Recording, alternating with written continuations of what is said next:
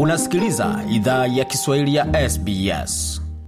Waendelea kuisikia idhaa ya Kiswahili ya SBS ukiwa na migode migerano katika studio za SBS na mtandaoni anaone ambao ni sbs.com.au kwa sasa tugeuzie macho swala zima la kura ya maoni ijayo. Imetakuwa karibia mwisho wa mwaka, watu wataingia debeni kuweza kupiga kura kuamua iwapo katiba ya Australia inastahili fanyiwa mageuzi au la. Swali litakuwa ni moja tu kuhusiana na swala zima la kuweka sauti ya Waustralia wa kwanza ndani ya katiba au kuacha katiba ilivyo kwa sasa. Je, wajua kwamba Waaboriginal na wanavisiwa wa Torres Strait hawatambuliwi ndani ya katiba ya Australia?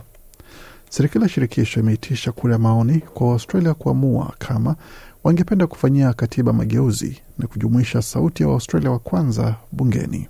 Kwa hiyo kura ya maoni ni nini? Nani anastahiki kupiga kura nchini Australia na sauti kwa bunge itafanya kazi gani?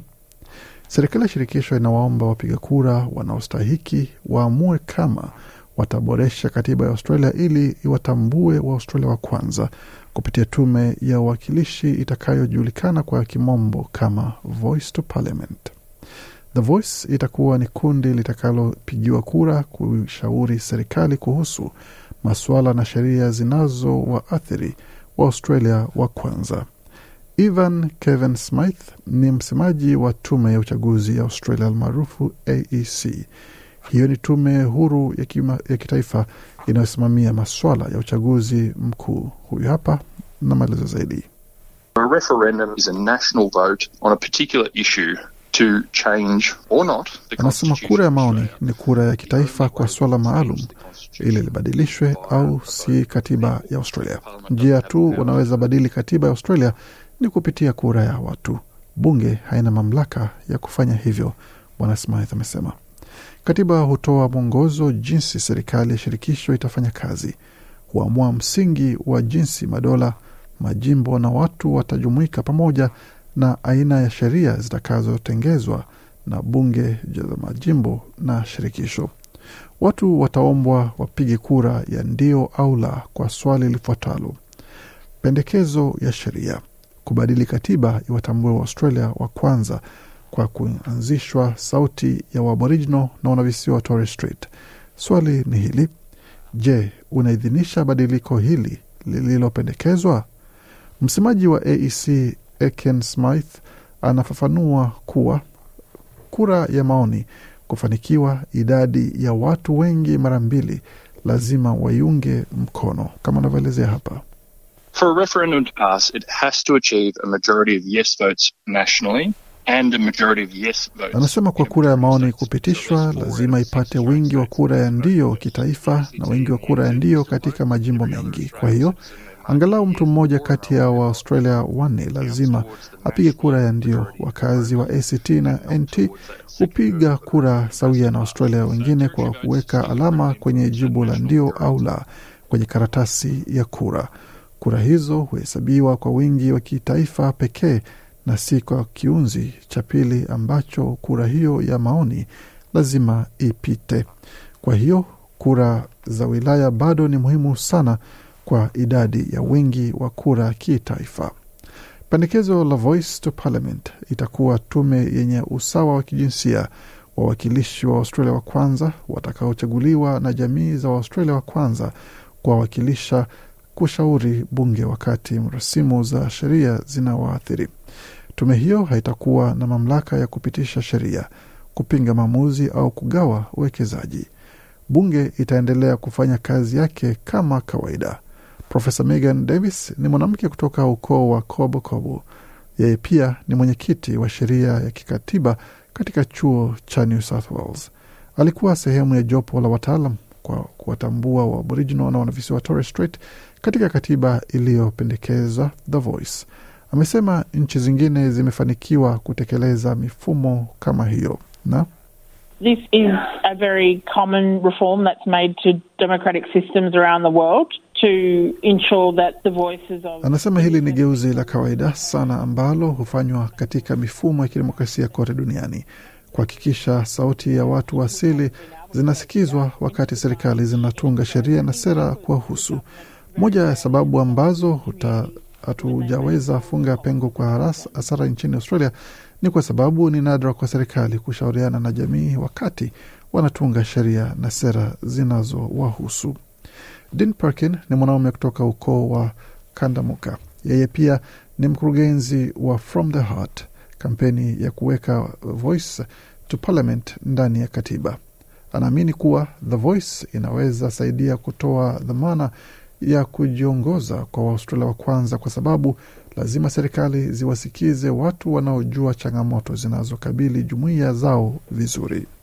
It's about bringing the expertise of Aboriginal and Torres Strait Islander people to the table so parliaments and governments. Anasema inahusu kuleta utaalamu wa Aboriginal na wanavisiwa Torres Strait mezani ili bunge na serikali zitunge sheria na sera bora pamoja na kupata matokeo bora mashinani. Tunaona kupitia ripoti za kufunga pengo, tunasikia kuhusu takwimu kila mwaka, na Waaustralia wengi kwa kweli wana ghadhabu kuwa hatuoni mageuzi tunayotaka ona ndani ya jamii zetu. Waustralia wa kwanza wana maoni mbalimbali mbali ya kisiasa. Baadhi hawakubaliani na pendekezo la Voice. Hii inajumuisha baadhi ya wanasiasa kutoka jamii za Waustralia wa kwanza. Senta wa wilaya ya kaskazini wa chama cha Country Liberal Jacinta Price na kiongozi wa zamani wa chama cha Leba Warren Mandin ni miongoni ya wanaounga mkono kampeni ya la. Wanasema The Voice to Parliament haitafanya chochote kutoa suluhu kwa masaibu ya Waustralia wa kwanza. Kura hiyo ya maoni inapoendelea kukaribia, kampeni za ndio na la zitawasilisha kesi mbalimbali mbali kwa nini zinaunga mkono au kupinga The Voice. Msemaji wa AEC Evan uh, Eken Smith amesema AEC inatengeza kampeni ya taarifa ya kuwaarifu zaidi ya Waustralia milioni 17 ambao wamesajiliwa kupiga kura. Huyu hapa na maelezo zaidi. We'll have thousands of polling places available across the country on referendum day. Uh, there'll also be Anasema tutakuwa na maelfu ya vituo vya kupiga kura kote nchini siku ya kura ya maoni. Pia kutakuwa na fursa ya kupiga kura mapema katika wiki zinazokaribia kura hiyo pia. Kwa hiyo kama hutaweza piga kura siku hiyo, unaweza enda katika kituo cha kupiga kura mapema. Tutawezesha wapiga kura ambao wako ng'ambo. Tutakuwa na vituo vya kupiga kura vitakavyosafiri katika maeneo ya tofauti, na kutakuwa uwezekano wa kutuma kura yako kupitia posta pia, pamoja na kupiga kura kwa simu kwa watu ambao wana ulemavu wa kuona. Kihistoria na kuwashawishi wa Australia kubadilisha katiba haijawa rahisi. Tangu mwanzo wa shirikisho mnamo mwaka elfu moja mia kenda na moja ni pendekezo nane tu kati ya 44 kwa mageuzi ndizo zimefanikiwa. Kura ya mwisho ya maoni kwa masuala ya Australia wa kwanza ilikuwa mnamo mwaka 1967. Mafanikio yake yaliruhusu Waaustralia wa kwanza watambuliwe kama Waaustralia chini ya sheria za madola na kwa hivyo walihesabiwa katika sensa. Kwa upande wa jinsi ya kupiga kura katika kura ya maoni ijayo, kimsingi itabidi waandike neno ndio au la katika Kiingereza kwenye karatasi ya kura. Pat Callanan ni mwakilishi wa AEC, anaelezea aina mbalimbali za rasilimali ambazo wapiga kura wataweza pata kwa hoja hii.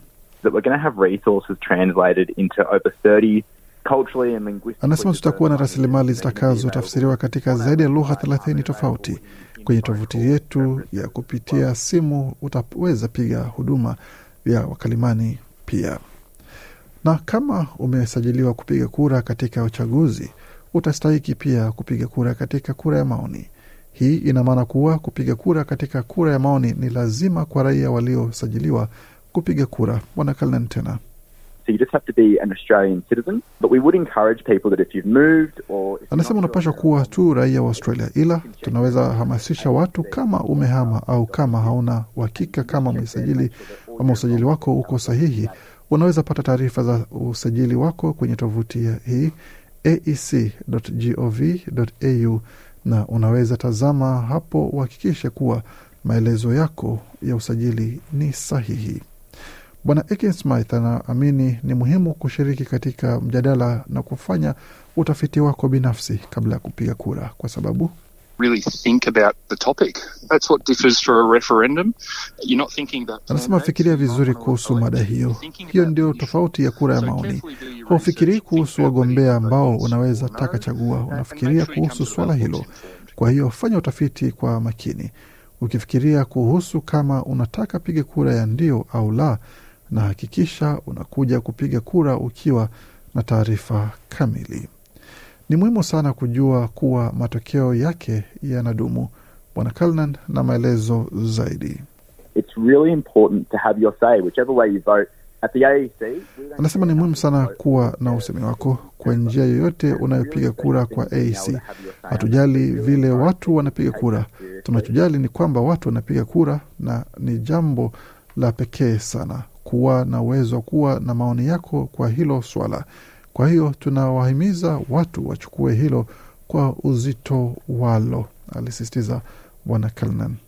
Tutumai kwamba taarifa hii imekupa uelewa kuhusu umuhimu na kinachohusika katika suala zima la kupiga kura kwa kura ya maoni ya kuweza kuongeza sauti ya Waustralia wa kwanza ndani ya katiba ya Australia na ndani ya bunge la taifa. Na iwapo ungependa kujua mengine mengi zaidi kuhusu makala, basi tembelea tovuti yetu anwani ambayo ni sbs.com.au mkwaju Swahili. Makala laendelewa na waandishi wetu Michel Kompanyoni na Gode Migerano. Hii ni idhaa Kiswahili ya SBS.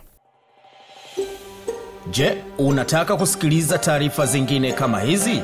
Sikiliza zilizorekodiwa kwenye Apple, Google, Spotify au popote pale unapozipata.